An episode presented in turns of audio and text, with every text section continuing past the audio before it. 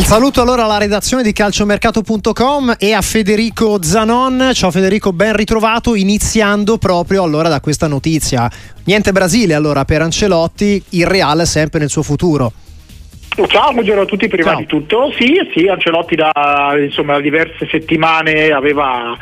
non dico cambiato idea, però aveva scelto di preferire eh, il Real Madrid con, con Perez che eh, lo ha convinto, l'ipotesi Brasile lo stuzzicava ma non dico che era una sia la comfort zone di Ancelotti, però è chiaro che sta bene, è in uno dei club più forti eh, del mondo, uno dei club più forti della storia, ancora comunque davanti tanti anni di, di, di, di, successi, è stato bravo a eh, ringiovanire la rosa, a valorizzare i colpi che sono arrivati su,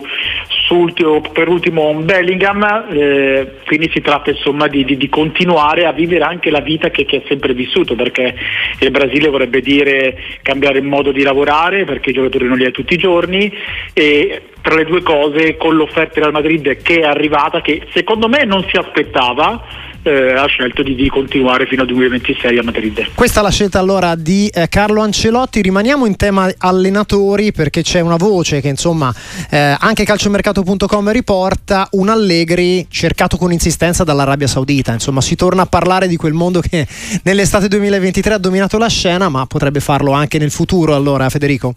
Direi di sì, se ne parlerà anche nei, nei prossimi mesi. È chiaro che insomma Allegri eh, aveva due anni di contratto la scorsa estate, quest'estate ne avrà solo uno, eh, c'era una Juventus da, da, da, ricostruire, un percorso che non era terminato e quest'anno comunque Allegri, nonostante le grandi difficoltà anche extra campo con, con le vicende Pogba